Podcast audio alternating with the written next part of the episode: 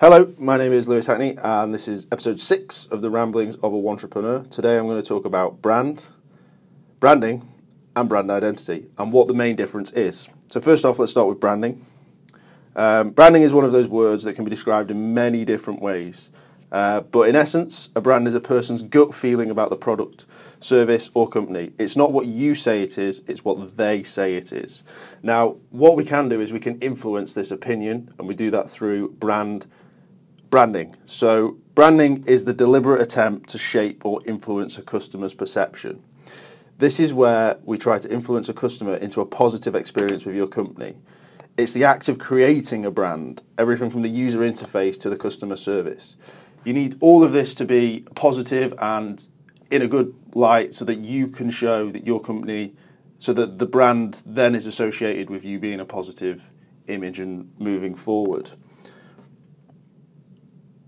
Um, so you do this by influencing them, and you do this through brand identity. So brand identity is the look and the feel of your brand. It's how people remember you and notice you. It's how they see you. It's the McDonald's arches. It's the Apple Apple. It's the logo. It's but it's everything. It's more than that. It's also the colours, the typography, the art, the tone, the illustration, the UX of the website, um, and even down to the interior design. So when you're in an Apple store, you know you're in an Apple store because they're all laid out the same. High-ish wooden tables, all the computers are out. You know you're in an Apple store, um, and that's the same with an office. If you come into an office, they should be consistent throughout your brand. Um, if you do that, these are all touching points that uh, people can identify with and start to create a positive image and a recognition of your brand.